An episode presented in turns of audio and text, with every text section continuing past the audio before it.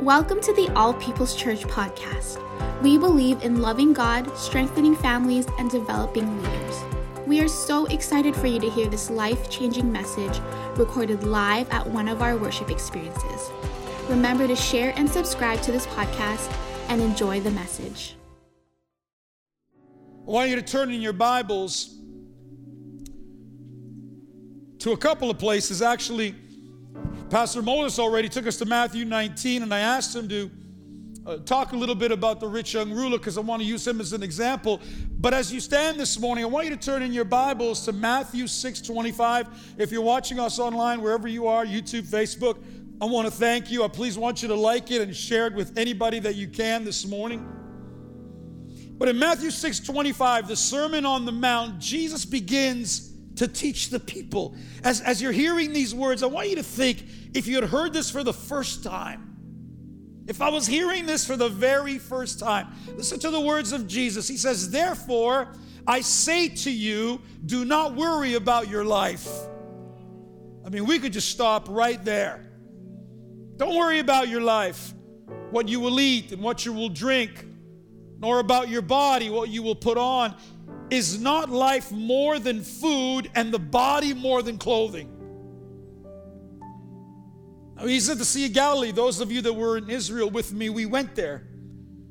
Literally, there's birds that are flying around, there's lilies. Jesus is pointing to natural things that are all around him. And he says, Look at the birds of the air. For they neither sow nor reap nor gather into barns, yet your heavenly Father feeds them. Who feeds them? Father feeds them. They don't even work for their food, he's saying. Are you not more, are you not of more value than they? Are you not more important than the birds, is what Jesus is saying. Or which of you, by worrying, can add one cubit to his stature? Or in other words, he's saying, can you make yourself taller? How many people would like some height? You know what I'm saying? Or in another place, he says, Can you add hair to your head? I wish. Verse 28, he says, So why do you worry about clothing? Consider the lilies of the field, how they grow. They neither toil or spin. And yet I say to you that even Solomon in all his glory was not arrayed like one of these. Now, if God so clothes the grass of the field, which today is and tomorrow is thrown into the oven, will he not much more clothe you, O ye of little faith? Will he not much take care of you? He says, O ye of little faith. Therefore, do not worry, saying, What shall we eat? What shall we drink? Or what shall we wear? For after all these things the Gentiles seek. Everybody say pursuit. Unbelievers are, are looking at these things, unbelievers are prioritizing these things. But he says, For your heavenly Father knows that you have need of all these things. Daddy knows you need to get dressed. Daddy knows you need to be fed. Daddy knows you need to pay your mortgage. Daddy, Daddy knows you need to pay your bills. He knows. Everybody say, God knows. But then he says this, but,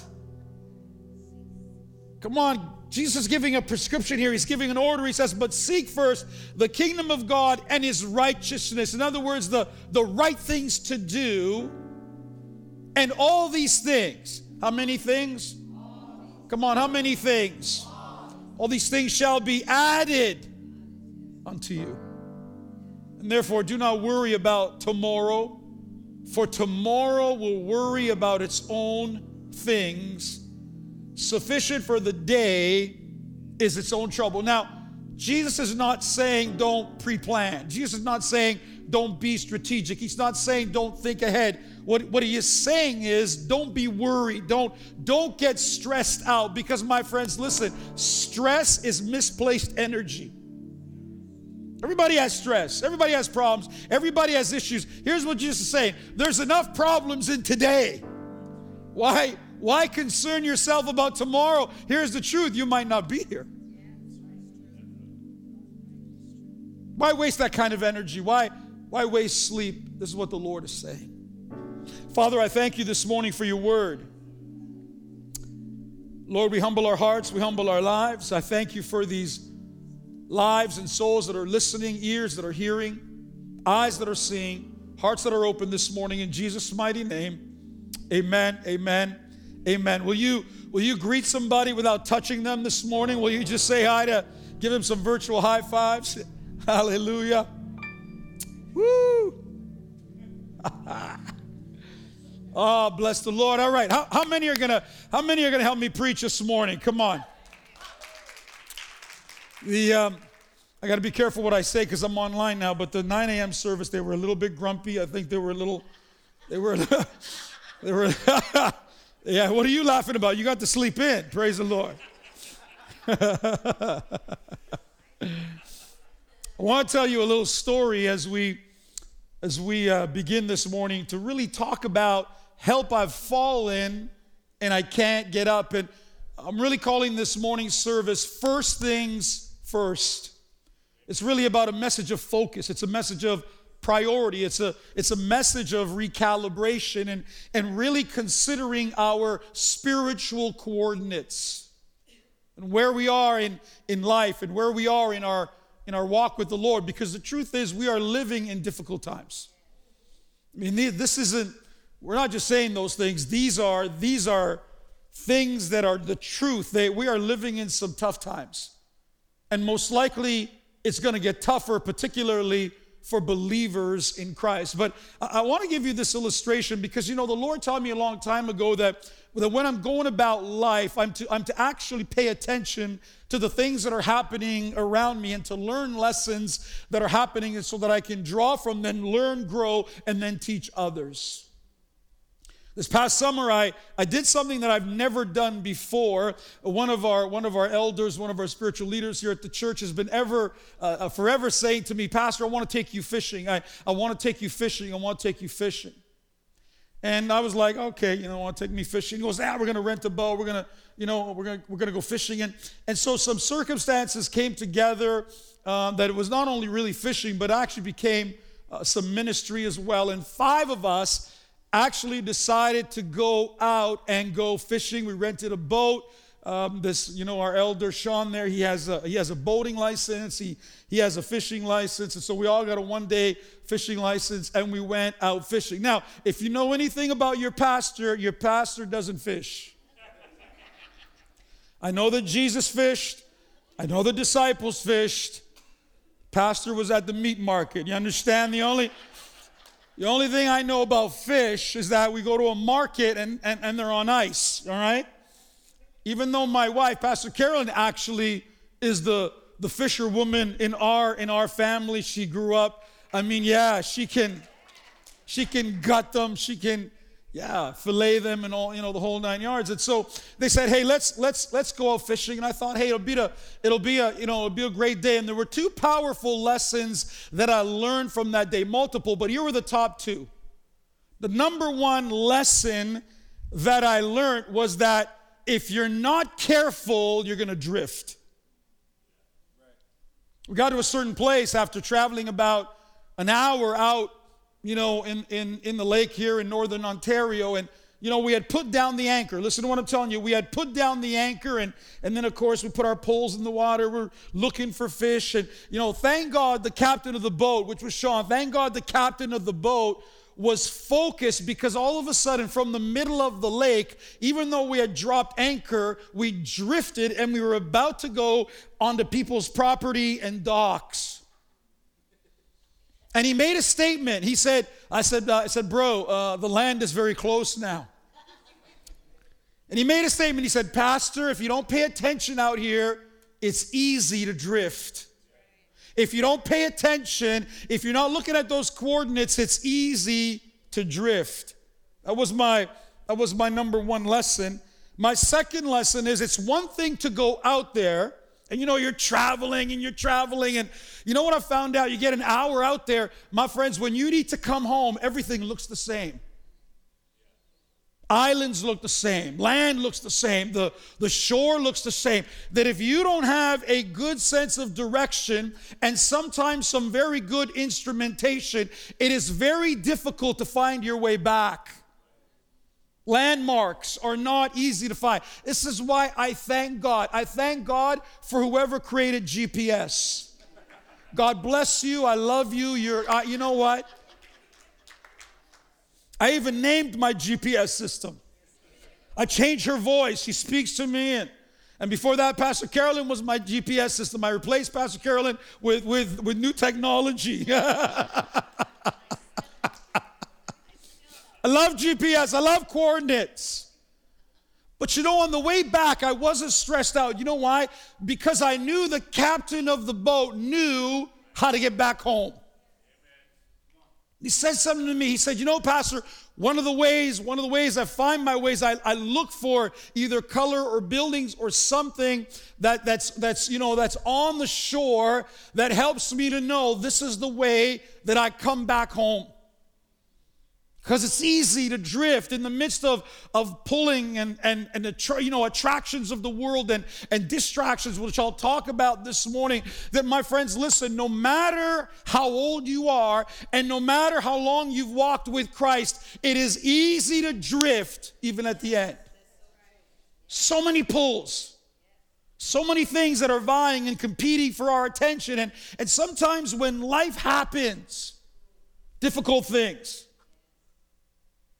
loss of loved ones, loss of jobs, loss of relationships, that things that are unexpected.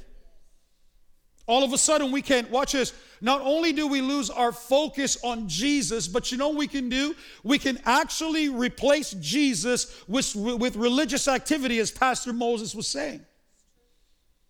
That no longer, like Peter that went out of the boat, to walk on the water. And, and the Bible says he saw the wind and he saw the storms. And, and when, when he removed his eyes from Jesus, he began to sink.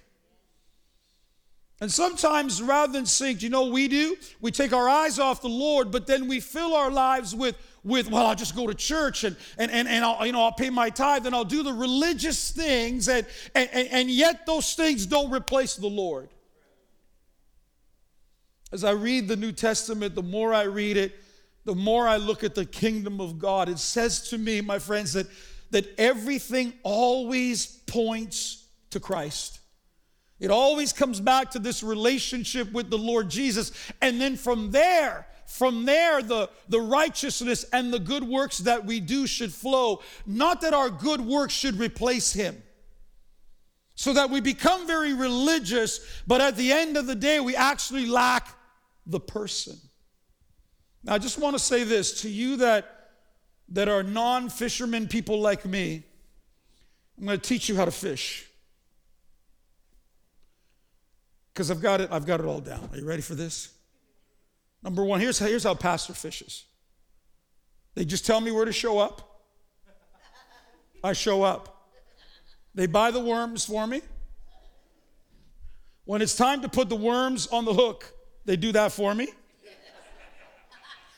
They teach me how to cast. I cast. Because I know you're asking the questions, Pastor, did you catch anything? I caught 13 fish. Come on, come on, somebody give God praise for that. Yeah. Tell Brother Zabdil because he's an unbeliever. He said, he said to me, Did you catch it? That was the first question he asked. Now, did you have fun? He said, Did you catch anything? I did. Some of them we had to throw back because you know they were uh, they were actually small, but I did catch them. When I caught them, they took the fish off the hook for me. And then on the way home, as I'm traveling home, they, they gut and they clean the fish on the boat. That was Sean's son, Ricky, did it for me. Come on, sis, you got to know people, you know what I'm saying? I get off the boat, they buy ice for me, they put my fish on ice. and then I took it home to my cook. yeah. See, some of you come home with flowers, I come home with fish. Hey, honey, I brought you fish. She was so proud. Now, I'm not a big, I don't like eating fish, but she makes me because of the omega 3 and the whatever. And I, and I said, you know, I said, I just want to taste, I want to just taste my fish because it's like a victory fish. And she had cooked it up, but I tell you, it was good. That I ate the rest of it. You know what I mean? It was like, maybe it was because it was my fish.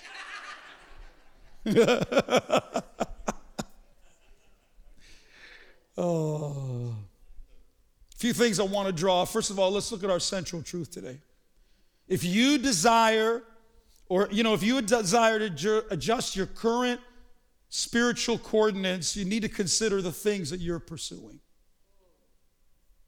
Everybody is pursuing something.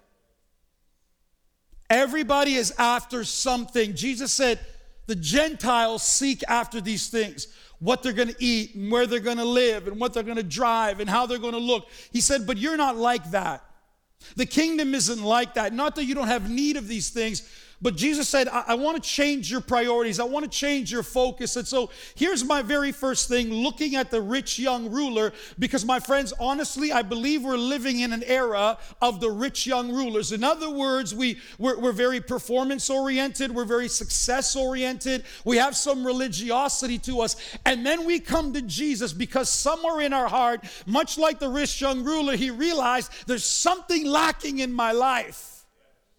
Everything I'm doing by my own power, by my own ability, because by the way, the law was about you utilizing your ability to keep the law. And the moment that you broke one law, you were guilty of all of them. And Jesus never argued with the young man to say, listen, you know, as Pastor Moses pointed out, that, that obviously he had broken he had broken all of them or because he had broken at least one of them. But but when when when jesus said hey listen you continue to press me this is what he said to him. He said here's the one thing that you lack.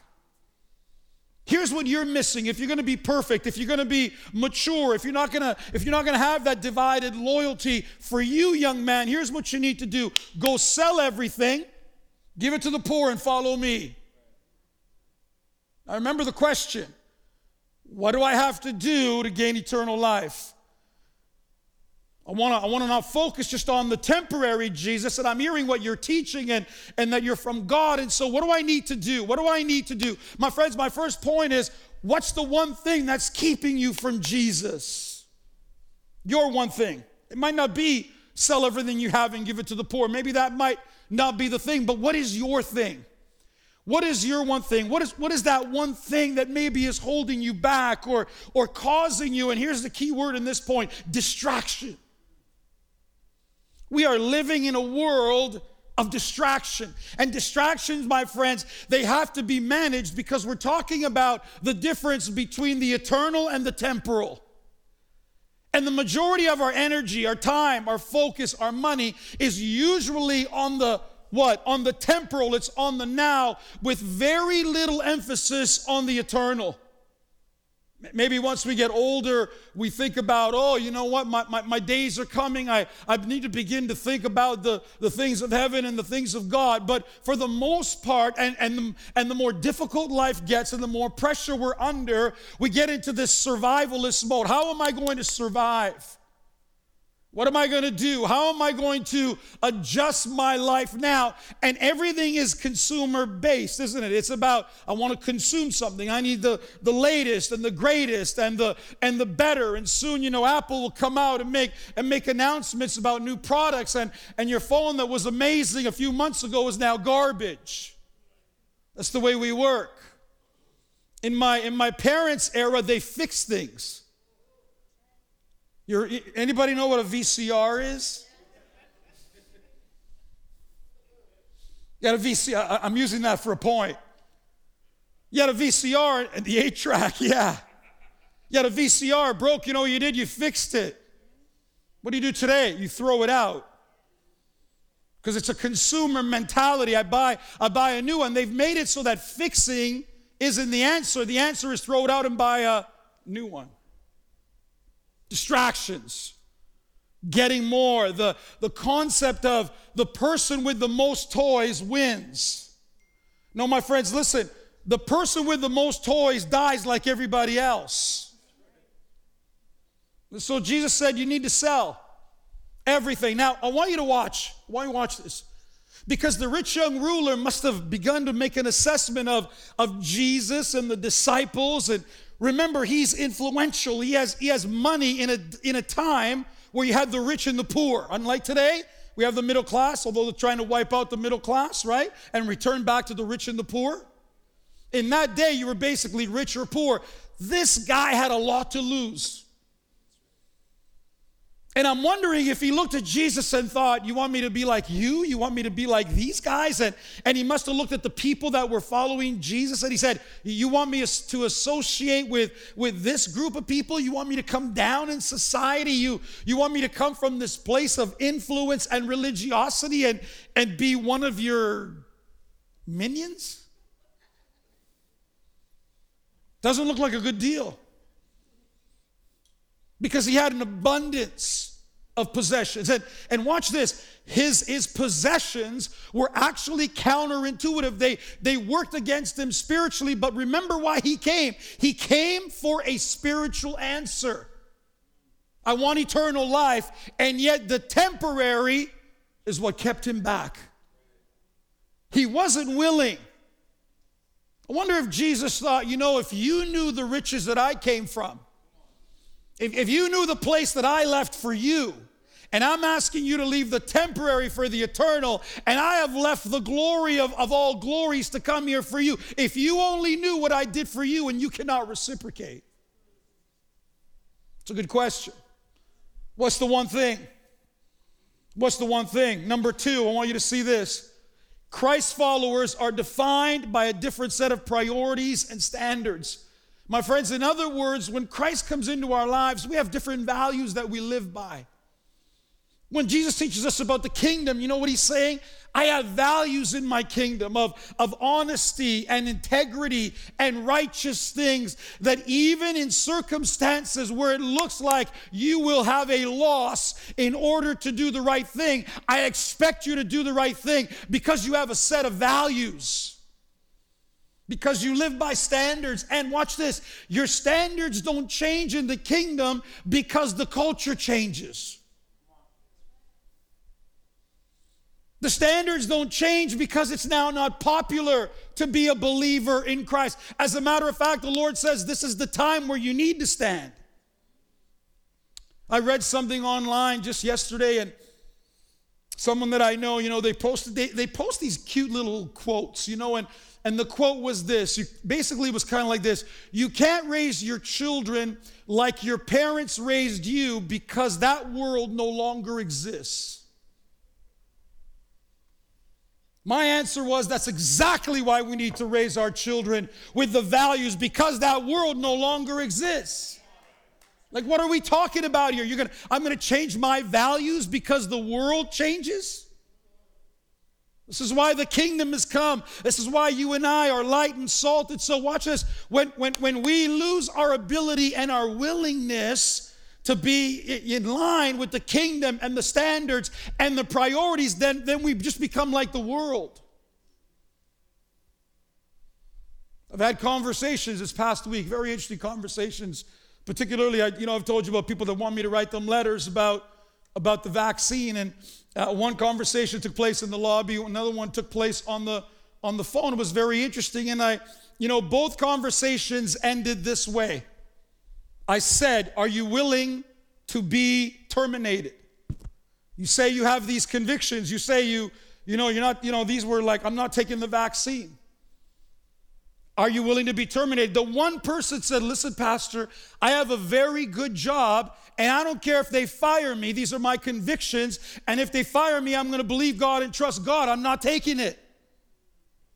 Second conversation Pastor, I have children, and I can't afford to lose my job. And by the way, I understand that. But, but watch what you're saying. See, you're saying your convictions lead you only until your paycheck is impacted. Where the other person is saying, I don't care what's impacted, this is what I believe, and I'm not doing this. And, and many times, watch this, we believe we have certain convictions, but then when push comes to shove, it's not really a conviction. It's like, okay, I'm gonna back off now. Anybody with me? And I'm not talking about the vaccine, I'm, I'm talking about all kinds of life circumstances that, that, that we say things like, well, God understands and God will know it. Listen, I keep telling you, my friends, what, what is not of faith is sin. In other words, if you have a conviction and you don't follow that conviction, you're in sin.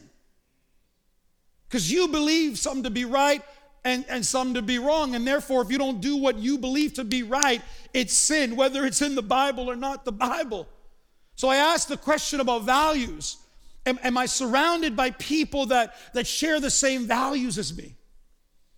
When I do wedding counseling, you know, I, I, I try to, you know, I try to cut through all the fluff. Oh, Pastor, we're in love. My God, the sun rises and falls on her. And oh my God, her eyes are like pearls. And he's, he's, you know, he's, I'm like, yeah, let's get over all that stuff.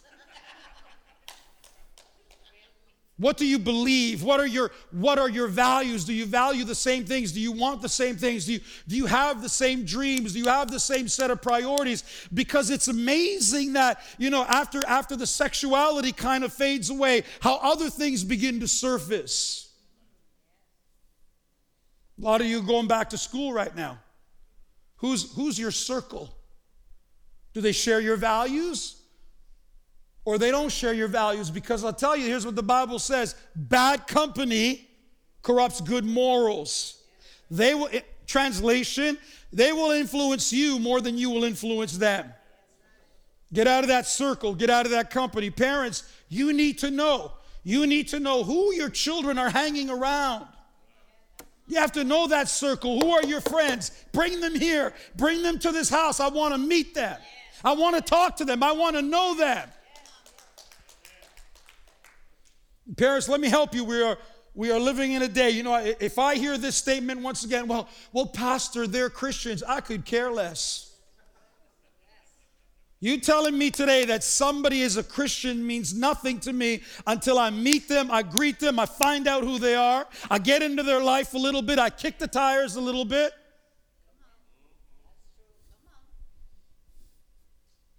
Oh, it got quiet in the church. Some of the young ladies are like, well, you know, Pastor, I'm going to date. Yeah, who is he? Bring him here. Bring him here. Our pastor wants to talk to him. Well, we would never bring him here. Well, why not? I had this, I had this beautiful couple. They were in the 9 a.m. service, and I was, I was going to counsel their daughter and, and married them. I actually married them to a young man that I, that I didn't know. And they said to me, Pastor, we know you're going to ask questions that we just can't answer or that we can't ask. You want questions asked? Parents, come to me. Because my popularity doesn't matter. What matters to me is that they're protected. What matters to me is their future. I would rather offend some people and care for them than sell them down the river.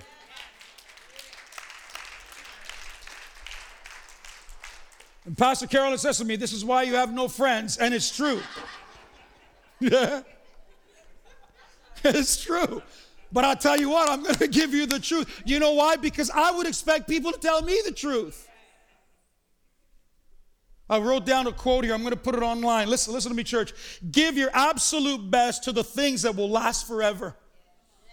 Give your absolute best to the things that will last forever. The things we spend so much time and energy on, effort on, they, they just wane, don't they? Your priorities. Anybody ever buy a brand new car? Told you the story before. By the way, I believe everybody at one time in your life you should have a brand new car. And when you get that brand new car, it's like, listen, you can't eat in this car, you can't have coffee in this car, you can't cough in this car. You're gonna wipe your feet before you get into my car and last, lasts for about a month. And then your month, you know, your car looks like trash. And then you're like, I need a brand new car, and the and the cycle starts all over again. How many things, listen, how many things that you have in your home right now that you would say, oh, these are these are prized possessions, and you don't even know where they are? You know what Jesus said? Treasures in heaven. Treasures in heaven because they're not going to be robbed there. They're not going to rust. They're not going to mold. Treasures in heaven that, my friends, listen, whatever we do on this earth matters in eternity. Here's my third point. I got to get moving. We have a, a few babies to dedicate this morning. Number three, you will have to go beyond religion to know Christ and his kingdom. Everybody say the word pursuit.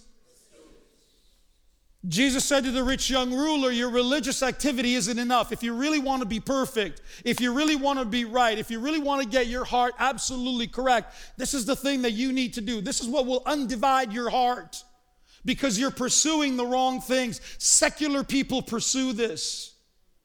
Get beyond religious activities, my friends. Get, get, get beyond the things that we know to do are right. Pastor, you saying we shouldn't do them? Absolutely, we should. But understand that you do them because they flow out of a relationship with Christ. Let me be honest with you. There are things I do, even as a pastor, that I only do because of my relationship with Jesus. People that have been mean to me, people that have miscommunicated with me, people that don't deserve my time, that don't deserve my attention. And I'll get the prodding of the Lord, and the Lord say, Call this person, text this person. And I can argue with the Lord and say, Lord, they don't deserve it. They haven't been right. Don't you know what they did? Don't you understand? Don't you know these things? But the Lord says, Hey, you're bigger than that. And because I love them, you're going to love them. Now, watch this, church. You don't have to like everybody, but you have to love everybody. Did you hear what I just said? You don't have to like everybody, but you have to love everybody.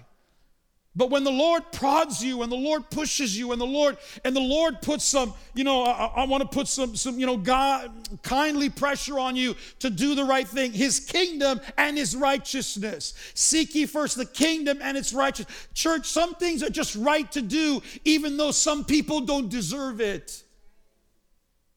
Probably the majority of the people don't deserve your forgiveness, but you're called to forgive. They don't deserve your second mile, they don't deserve your other cheek. But the Lord says you are called to do these things. And so, my friends, listen religious activity is not enough. Look at your coordinates. Are, are you really focused on the Lord, or have you filled your life with religiosity? Oh, Pastor, don't, don't, don't you know how many podcasts I listen to about the Bible? Do you know how many YouTubes I listen to? Do you know, do you know how many things? I, I don't care, honestly, church. I don't care. All that stuff is fluff. Christ, tell me, tell me your, tell me your coordinates with Christ. Tell me your proximity to Him. Here's my fourth point. Your pursuit will require faith, obedience, and trust. Here's, here's my key word in this point, and the word is trust.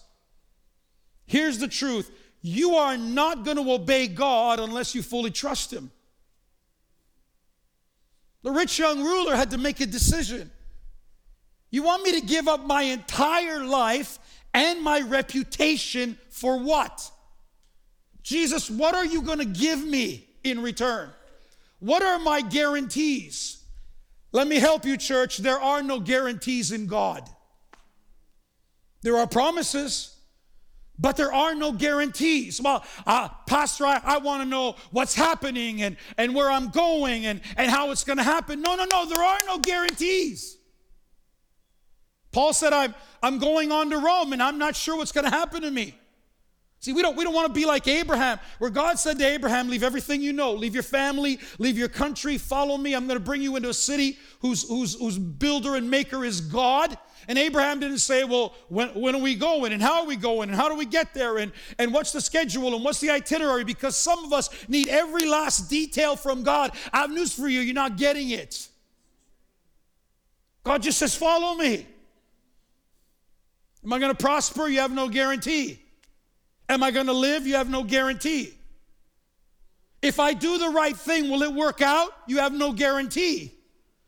Joseph did the right thing, he wound up in prison. Jesus did the right thing all the time, he hung on a cross. Why, why are we so perplexed when we do the right thing that we go like, well, what just happened here? Because we're living in a world that's absolutely different from the kingdom of God. But my friends, that's what faith is, that's what trust is. And when this young man looked at Jesus, somewhere he must have said, I don't trust you. And I don't like the exchange. Give it to the poor and follow you for, for what? Now remember his question. What was his question? Eternal life. But evidently, that wasn't the issue. I think, I think what he was maybe wanting, worship team, you can come up. Maybe what he wanted Jesus to say was, hey, listen, why don't you give me a portion of your goods? Because the rich young ruler would have said, no problem. I'll, I'll, I'll cut you a check, Lord. That's uh, I can do that because I have an ab- see see what he wanted to do was he wanted to pay out of his abundance, not out of what he truly lacked. But you know, let me let me close with this illustration. because you know what what I preach I have to follow. And you know that we've been running the food hub since really COVID began. And at the beginning, you know, there was all kinds of funds and government help and all that. And, and, and now all of a sudden, as of this past August, out of this past August, the money ran out. The money's run out. And, you know, every week, Brother Zab's telling me less and less people are giving to the COVID relief. And so, you know, we have we have three employees there now, and we we, we had to, we had to make a decision. So I brought together the team and I said, listen, we we, we have to make a decision about, about the food hub. What do we do? Do we stop it? Do we end it? Do we lay people off? What, what, what, what do we do, Pastor, about, about the food hub? And I really felt in my heart the Lord say, Take a step of faith. Trust me, believe me. I know it's against your rational mind. I, I know that you're a businessman, and from a business perspective, this doesn't make sense.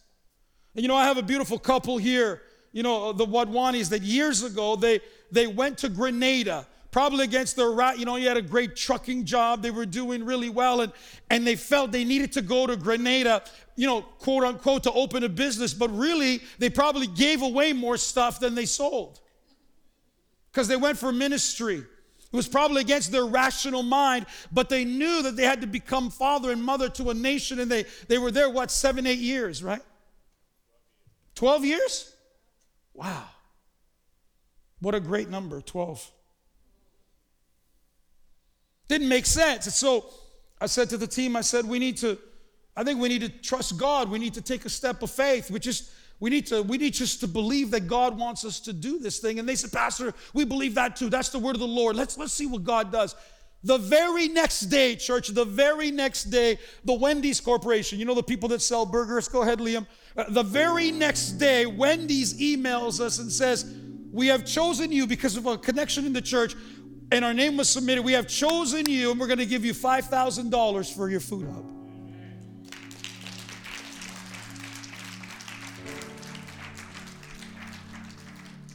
Don't eat fish, go eat Wendy's burgers. or maybe they have a fish burger, I don't know. I was like, yeah, God's with me, God's with us. But it didn't end. The very next Sunday, the very, we had met on a Wednesday. Thursday, we got an email from Wendy's. The very next Sunday, beautiful couple. Love these people. They've been with us for, for a very long time. They come up to me. They give me an envelope. They said, Pastor, we want to give this to the food hub. I said, What is it? They said it was cash. That's a good word. We open it up $3,000. Come on, somebody. I'm like, Oh, yeah. God's with me. God's with us. Yes, Lord. Doesn't end. Because the week after that, I was I was I was talking about Wendy's and I said, hey, listen, if God's people won't do it, God will let the unbeliever pay the bill. And somebody in our church heard me make that statement. And they said, What did you say? Right after the service. It was like, Hello, Pastor, what did you say? I said, I say a lot of things. What are you talking about? He said, How much did Wendy's give you? I said, $5,000. He said, Really? And he said, And you made a statement that if God's people won't pay the bill, the unbelievers will? I said, Correct. He said, How do you feel about cash? I said, I feel really good about cash. He said, Okay, Pastor, I will see you next Sunday. A lot of people make statements like that, and I never see them. But this young man, I know him very well. I knew I would see him. He comes up to me, thick envelope. How many know thick envelopes are good? He says to me, What did you say that Wendy's gave you? I said, $5,000. He said, And you said, if God, if God's people don't do it, the unbelievers will do it. I said, That's correct. He said, Well, Pastor, we are not going to let the unbelievers outgive the people of God. So here is $5,100 in cash.